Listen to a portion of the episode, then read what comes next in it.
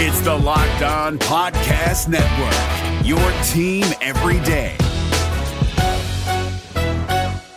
We're driven by the search for better, but when it comes to hiring, the best way to search for a candidate isn't to search at all. Don't search, match with Indeed. 93% of employers agree Indeed delivers the highest quality matches compared to other job sites, according to a recent Indeed survey. And listeners of this show will get a $75 sponsored job credit to get your jobs more visibility at Indeed.com slash podcast. Just go to Indeed.com slash podcast right now and support our show by saying you heard about Indeed on this podcast. Indeed.com slash podcast. Terms and conditions apply. Need to hire? You need Indeed. This Locked On podcast is brought to you by Home Chef. Now that the novelty of the new year has dwindled down, how are your resolutions coming? One of mine was to order less takeout, cook more at home, but I'll be honest, I haven't been consistent. That is until I found Home Chef. Home Chef provides fresh ingredients and chef designed recipes conveniently delivered to your doorstep to simplify the cooking experience and without robbing you of the joy of putting a dish together yourself. I'm pescatarian and they cater to a variety of dietary needs. I had this super refreshing ginger sesame salmon, a beautiful trout dish, and a super comforting shrimp and vegetable orzo dish, all of which took me less than 30 minutes to put together. For a limited time right now, Home Chef is offering all of our listeners 18 free meals plus free shipping on your first box and free dessert for life at homechef.com slash locked on. That's homechef.com slash locked on for 18 free meals and free dessert for life. Homechef.com slash locked on must be an active subscriber to receive free dessert. You are Locked On Timberwolves, your daily Minnesota Timberwolves podcast, part of the Locked On Podcast Network. Hello and welcome to the Locked On Wolves podcast, part of the Locked On Podcast Network, your team every day. My name is Ben Beecken. I am your host of Locked On Wolves. I'm also the co-editor of Dunking with Wolves, the Minnesota Timberwolves blog over at Fansided. Happy Tuesday, everybody. Today, I'd want to talk all things Josh Okogie. We're working through the roster on player snapshots. We've talked about D'Angelo Russell, Jordan McLaughlin. We've talked about Malik Beasley, Jarrett Culver. Number five in the series is Josh Okogie, the Timberwolves' soon to be third year wing player. I'd like to discuss his pros and cons from the last year, really his first two years as a pro. His potential trade value, could he be on the block? If he is, what is he worth? His outlook on the Timberwolves in 2020, 21, and beyond. As we've been doing throughout for the first four guys in the series, we'll discuss his B ball index profile. We'll get more into that here in just a little bit to break down his game a little bit further in a couple of uh, new ways that we haven't done yet before here on Locked On Wolves. Uh, first, a quick reminder please subscribe to this podcast on iTunes, Stitcher, Spotify, Google, wherever you get your podcasts. Follow us on Twitter at Locked On T Wolves. That's at Locked On T Wolves. Don't forget the T. All right, so Josh Okogie. He is, of course, in his, he will be in his third season in the league. He was the 20th overall pick of the 2018 NBA draft. He was he is the lone member outside of Karl-Anthony Towns that remains on the Timberwolves roster that had been acquired by Tom Thibodeau and has survived the first, I guess now almost 15 months. Um, haven't been any roster moves in the last three months. So the first year plus of Gersson Rosas's regime running the team. Um, Josh as a rookie was basically you could sum up that season by just playing the clip of him blocking James Harden at the end of the shot clock on the ESPN nationally televised game in like February or March of that of his rookie year. It was an awesome play. It's what everybody remembered him by. He went on NBA TV and explained how he executed that play to to a national audience later that summer, um, and that was kind of his his thing. And he was a really good defender as a rookie, but overall as a rookie, he was just okay. It was really his energy, his promise on defense that was so impressive. Year two, if anybody expected a massive jump from him, they didn't really get it. They just got a more solid all around game. He played within himself more on offense. His three point attempts actually decreased, while a lot of guys on the team they increased. Instead, he was trying to get to the basket more. He was cutting more. He was scoring in transition. His overall shooting effectiveness went up. His effective field goal percentage, his true shooting percentage, he improved at the free throw line. He got to the line more often. Um, you could argue he took a, a mini step back on defense, but that also was a team learning a new scheme under a new head coach, a new defensive coordinator in David Vanterpool. So there's a little bit of noise there as well. Uh, but his offensive game improved because, again, he stayed within himself. So I want to dive into that a little bit more, dissect what the numbers tell us about Okogie's offensive game, the areas that he's good at on defense, the areas where maybe he struggled a little bit.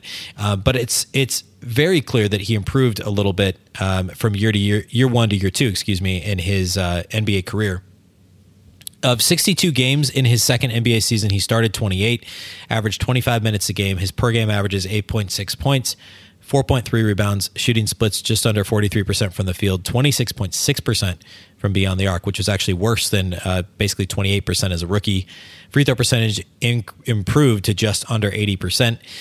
Um, Okogie's role in the team, again, he started uh, not quite half the games he appeared in. He was kind of a bouncing back and forth. Him and Jarrett Culver were kind of both in and out of the lineup, depending on who was healthy early in the season between Jeff Teague, Shabazz Napier was out for a while. So Culver was running some point guard. Um, Okogie, probably with this roster, and I want to get into the outlook on on his future role. Uh, but but but prior to the hiatus, Okogie had started like the last 15 games or so prior to the hiatus. Of course, the Wolves weren't good during that period of time, but he was starting alongside Malik Beasley on the wing, and they had a little bit of chemistry in the half court, uh, more so in the open court. Um, and he had a couple of really solid games. Um, again, playing within himself, not shooting the ball too much, but being being impactful when he got the opportunity to score, and also just being a solid defender. As we talked about the other day, Malik Beasley isn't exactly an all defensive candidate. He's not a great defender, and he's smaller than Okogie. Um, they're the same height, but Okogie's got a more impressive wingspan, has more of that defensive track record, and Okogie's role on this team because there aren't any other. I mean, Jarrett Culver is really the only other wing player that you could say is an above average defender. Um, Jake Layman's mostly going to play the four. He can switch onto threes okay. You know, Juancho Hernangomez, is kind of the same thing, more of a four that can guard some threes in a pinch. But in terms of a switchable wing that can guard twos and threes and also ones, Josh Okogie and Jarrett Culver are the only two guys that can do this, do that on this roster. Malik Beasley's limited. Obviously, D'Angelo Russell's limited. Kelan Martin hasn't proven it on a consistent basis if he's even back next year. Same thing with Jaylen Nowell. He's likely back next year, but hasn't proven anything and isn't thought of as a def- defense first guy by any means. Jacob Evans is a good defender. I'd be surprised if he's on the team next year, although he does have a guaranteed contract, but wouldn't shock me if he was if they moved on from him in some way. Um, but he's not going to see minutes on this team. So you're looking at Okogie and Culver as your candidates to start. If you buy into Malik Beasley returning next year, either Okogie or Culver is going to be part of the starting lineup. The other day, we talked about Jarrett Culver, and I said that I thought he would come off the bench as kind of the initiator of the second unit. Him and Jordan McLaughlin can kind of split those duties. Culver could get the opportunity to play a little bit with the first unit, but I think Okogie's a better fit as a starter with this particular group simply because of his defensive upside. His uh, he's more polished as a professional already than Jarrett Culver and he's also a better cutter than Jarrett Culver. He can cut off the ball. He can get open in the half court in that sense. Um, and while Culver still has a higher ceiling and a better, in theory, a better overall all around game, Okogie's a better fit for this particular lineup. He can score easily in transition. Um, he needs to improve his spot up shooting, which we'll get to in a moment. But I think he's still a fit in the starting lineup and clearly the fifth option out of five guys, no matter who your starters at the two and the four are, he's going to be the fifth scoring option. But as long as he can be potent in transition and understand how to cut and move without the ball in the half court, I think that that Okogie makes the most sense as a starter with this team. All right, before we get into specific pros and cons related to Josh Okogie, let's talk about our friends at CBDMD. It doesn't matter if you're a professional athlete, a stay at home parent, or if you spend eight hours a day in an uncomfortable office chair, everyone needs support to make it through the day. Luckily, our friends at CBDMD have an amazing duo that can help you relax, regroup, and recharge when life gets chaotic. CBD Freeze with Menthol is an award winning product that offers instant cooling relief for muscles and joints in a convenient and easy to use roller or shareable squeeze tube. CBD Recover combines CBD with inflammation fighting compounds like arnica and vitamin B6 to give you the support you need where it matters most. And to make it even easier to try this amazing duo of topicals and everything else CBDMD has to offer, they're offering all of our listeners 25% off your next order when you use the promo code NBA at checkout. Once again, that's cbdmd.com, promo code NBA for 25% off your purchase of superior CBD oil products from CBD MD.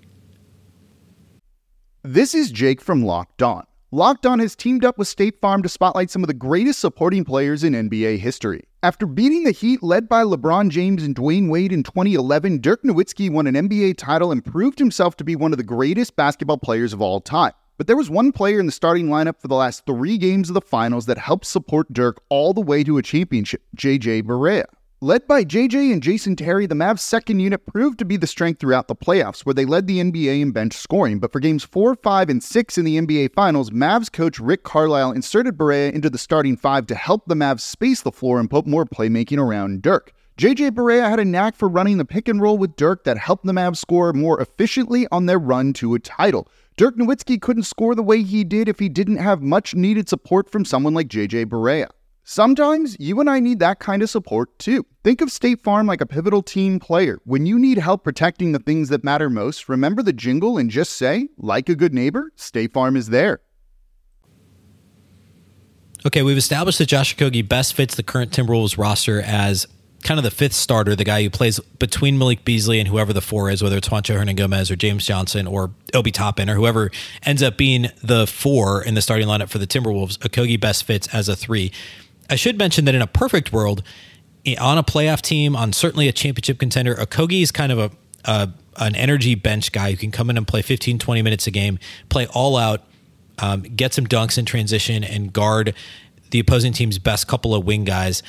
That's what his ideal role would be. On this year's Minnesota Timberwolves team, barring an unforeseen massive trade, he will be a starter, and I think should be a starter with Culver coming off the bench. So I want to be clear in a perfect world scenario, if the Wolves improve rapidly over the next couple of years, Okogie's more of a bench guy than a starter. But on this team, he is a starter. All right, we already know that the best thing that Josh Okogie does is he plays one on one defense very well. He plays in the team concept well. He shoots gaps, gets steals, um, can you know is really good at, at staying down on defense doesn't commit a ton of fouls on pump fakes um, although there were some issues with that last year but that's his primary his bread and butter he's an above average defender almost no matter how you slice it some of the metrics were a little bit down on him last year compared to his rookie season, but I think that was certainly more due to him taking on the tougher assignments. Year one, um, you know, the first few games of his rookie year, he didn't play. Jimmy Butler was on the team. Then Andrew Wiggins was getting tougher assignments. Last year, it was all Josh Okogie. The toughest defensive assignments went to Josh Okogie, and he held his own more often than not. Again, there were some issues. I think he got block happy at some points. Um, occasionally, he'd get into foul trouble, but for the most part, he moves his feet well, doesn't defend with his hands too much, and is solid defensively, both on and off the ball. Offensively, he is a good cutter. He he improved as a cutter last year. He's also really good in transition. Um, is is quick and athletic, straight line drive to the rim in transition, can dunk, can finish with both hands decently in traffic. Sometimes he gets a little bit of out of control in the half court if he's if he's cutting or if he's even trying to attack off the dribble. As we transition to cons, an area where he struggled that I do think he's improving is attacking off the dribble, and that's that's his you know pump fake. Although most guys aren't going to fall for his pump fake since he shot like twenty six percent from beyond the arc, but trying to get into the paint, he's certainly not creating. He's not a playmaker, but if he can take a couple quick dribbles and go up strong in the paint, then um, he's seen some success doing that. He's improved in that sense. Um, his biggest con right now is his jump shot. Um, and obviously, he's not a playmaker. The Wolves don't need him to be one. Uh, but his jump shot is the biggest issue. He actually regressed in terms of his spot up shooting last year, uh, but his overall field goal percentage improved um, while his three point percentage dropped. And we'll get into that and why that might be here in just a moment.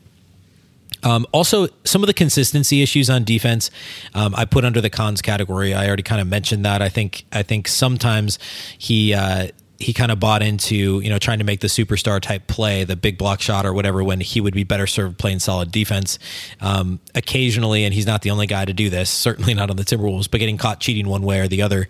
Um, there's some consistency issues there that he really needs to kind of iron out a little bit if he wants to be seen as a true top flight defender. In terms of how he improved his offense specifically, it, it, if you just kind of look at his his shooting percentages, his rate based statistics, where he was shooting the ball on the floor, it paints a pretty clear picture. Josh Okogie was getting into the paint and shooting at the rim more often. Um, in his rookie season, only 31.5% of his shot attempts came from within three feet of the basket. In his second year in the league, 40.5%. So an increase of 9% of his shots were coming from within three feet.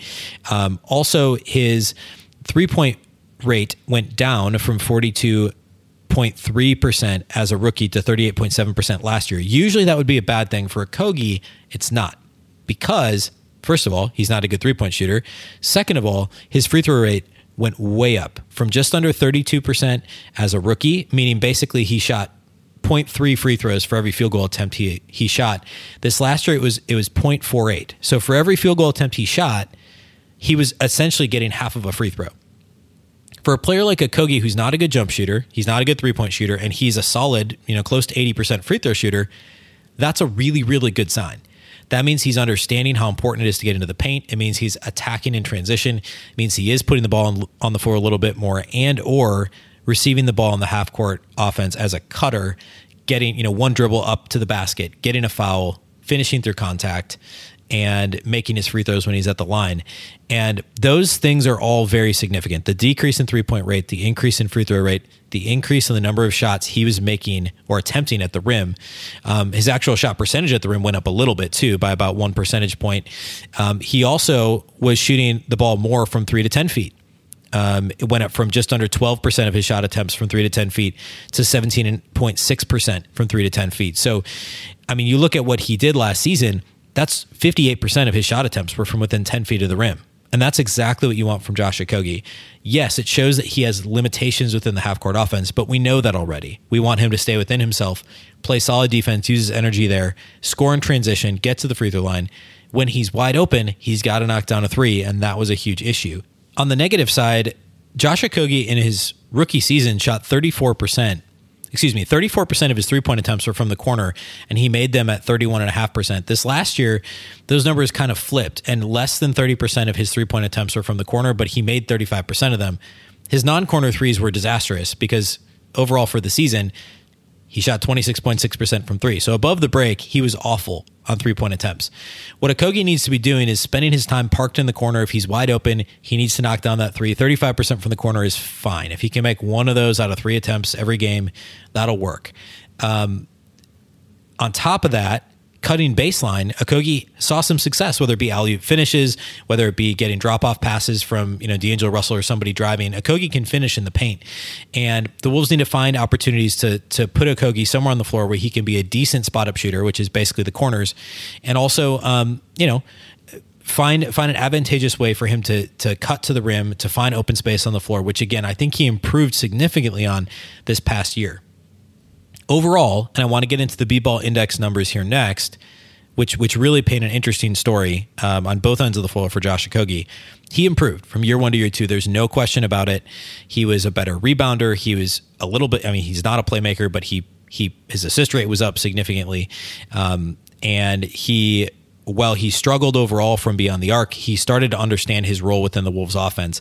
And I think that there is a solid role for him as a fifth starter for this team, and hopefully a couple years down the road as kind of a seventh or eighth energy, seventh or eighth guy off the bench, uh, or seventh or eighth guy in the rotation rather, and an energy guy, a defensive guy, the ability to hopefully hit a three wide open at league average rate, and also score a little bit in transition that's his ideal role. And I think he's trending towards that. Remember, he was 21 this last year. He's just about to turn 22 on September 1st. So there's still some upside here. I, I think it's probably limited to being a really good role player, and maybe it's a it's a it's a starter on a playoff team. Um, but what he is right now is is basically what the Wolves need out of a, of a guy on the wing, a defense first guy who can uh, score in transition and understand his role and hopefully improve his shooting um, here moving forward. All right, let's get into the B ball index numbers. But before we do that, say it with me now sports are back, baby. I've been waiting for this day since March. Now that it's here, I've only got one thing on my mind that's my bookie. MyBookie is a home run, a slam dunk, a triple overtime, game winning shot, all wrapped up into one.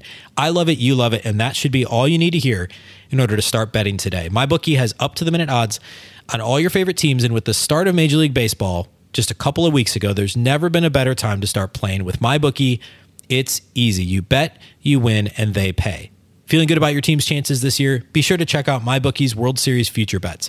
Nothing shows you believe in your squad like betting on them before the season's even begun. But why stop with baseball? Smart bettors are always looking towards the future, and in this case, that means basketball hockey, and football. MyBookie is already accepting bets on all your favorite NHL and NFL games. And of course, the NBA season now is a couple weeks back underway as well. There's never been a better time to start exploring the world of online sports betting. Join today and MyBookie will match your deposit 100%. Plus, they'll toss you a free $10 MLB future wager. All you got to do is enter promo code Locked On NBA when signing up. Remember, at MyBookie, the terms are simple. You bet, you win, they pay. No matter what moves you made last year, TurboTax experts make them count.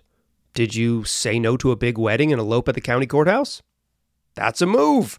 Did you go back to school to get your degree? That's a move. Did you relocate for a fresh start? Well, that's literally a move.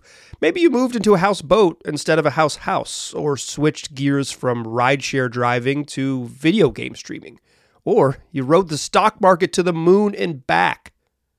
TurboTax experts make all your moves count, getting you every credit and deduction you deserve. They'll file with 100% accuracy and get you your max refund guaranteed. So, switch to TurboTax. Make your moves they'll make them count. See guarantee details at turbotax.com slash guarantees. Experts only available with TurboTax Live. All right, let's get into the B-ball index numbers for Josh Okogie. If you've listened to the past few shows, you know what these are, but I'm going to give the quick the quick rundown very quickly.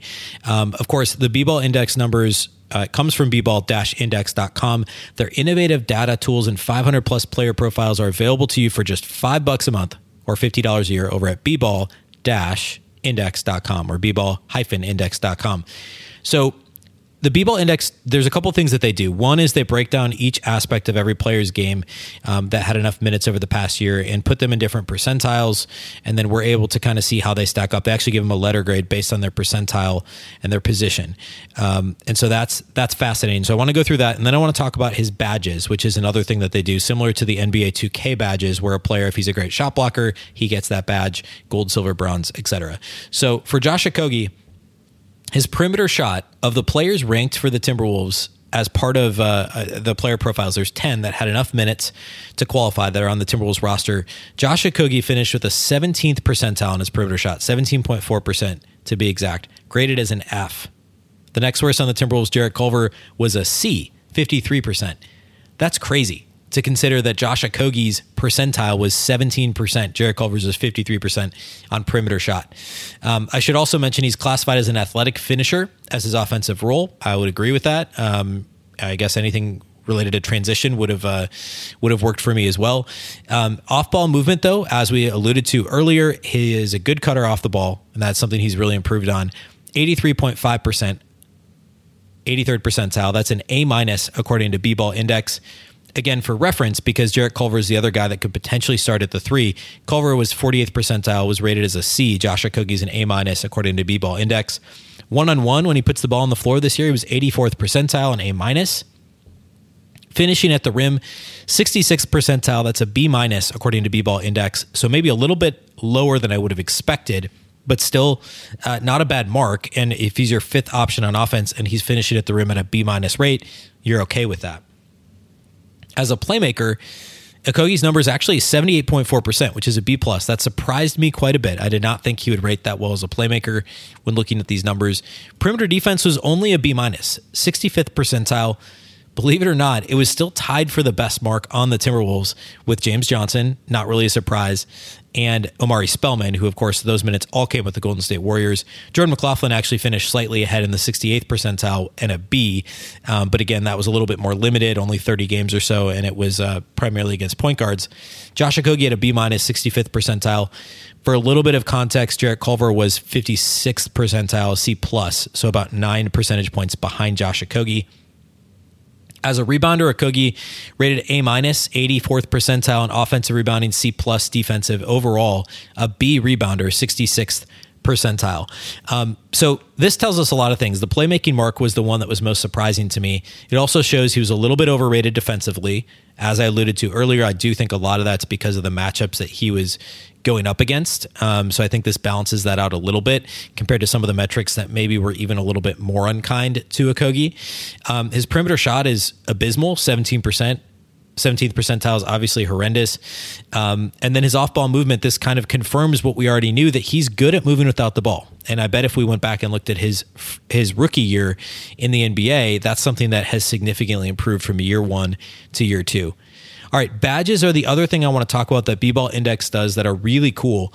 Um, the only badge that Okogie has is pickpocket, and I'm going to read the definition of that here in a moment. Although I guess you could uh, you could probably come pretty close to guessing the definition, but we'll talk about the methodology behind it. He has a silver badge, um, which is significant. Silver is essentially it's worth three points in their ranking system. A bronze is worth one, so it's like the same as having three bronze medals essentially. Um, And the the uh, description of what pickpocket is, according to B-Ball Index, is um, uh, the definition. Obviously, this badge seeks to identify good perimeter defenders whose good on-ball defense results in on-ball steals. So basically, they take the perimeter defense, um, the loose ball steal rate, and then they eliminate small. They eliminate small sample size uh, by putting a, a minimum uh, loose ball steals in there, and he grades out as one of the better in the league at being a pickpocket. Uh, we know that about Okogie. We also know he's good at jumping passing lanes. He's a good shot blocker. Um, all those things are are still true about Josh Okogie, even as he saw some of those metrics backslide a little bit. Some of the more general metrics backslide from year one to year two in the league. Um, so, in summary, on Josh Okogie. I think he's the Timberwolves' fifth starter this year, barring an unforeseen trade or uh, an unforeseen draft pick, I guess, depending on how that all plays out. I think long term he's best suited as an energy guy off the bench, one of the team's you know best two or three perimeter defenders, uh, a guy who can hopefully knock down an open three, an open corner three at least, score in transition with ease, be a dynamic cutter when called upon within the half court offense, and just be a generally solid all around player, a good energy guy, and a really good defender. That's exactly what Josh Okogie is. It's exactly what I think he'll give the Timberwolves as a fifth starter this year, um, potentially somebody coming off the bench. And I do think he improves again. I think he becomes something close to a league average player this year as he starts to understand how to stay within himself, be a solid pro, and deliver what Ryan Saunders and, and the Timberwolves are looking for out of Okogie. So, I mean, if you get all that from a third year guy who just turned 22 and he was your 20th overall pick a couple of years ago, um, I don't know. I guess there's nothing left to say, but thanks to Tom Thibodeau for for picking Josh Okogie, right? All right, we, we won't go that far, but um, having Okogie on the roster is going to be a positive thing this year. I'd be surprised if he was moved. We didn't really talk about trade value. He has some because he's got cost certainty and he's affordable right now, but he's only a couple years out from needing to get paid more. Um, so I would be willing to bet he's got as much trade value as Jarrett Culver, even though Culver still has higher upside. Culver's more expensive, um, and there's a lot more variance with Culver. You kind of already know what you're going to get with Okogie and he could still improve. So um, I'd be surprised if the Wolves traded Okogie this offseason. I think Culver is more a more likely bet to get moved on from at some point um, in the next few months than Josh Okogie is. All right, that's all we have for you today. The rest of this week, we're going to keep going through player snapshots. We're going to go through the rest of the roster.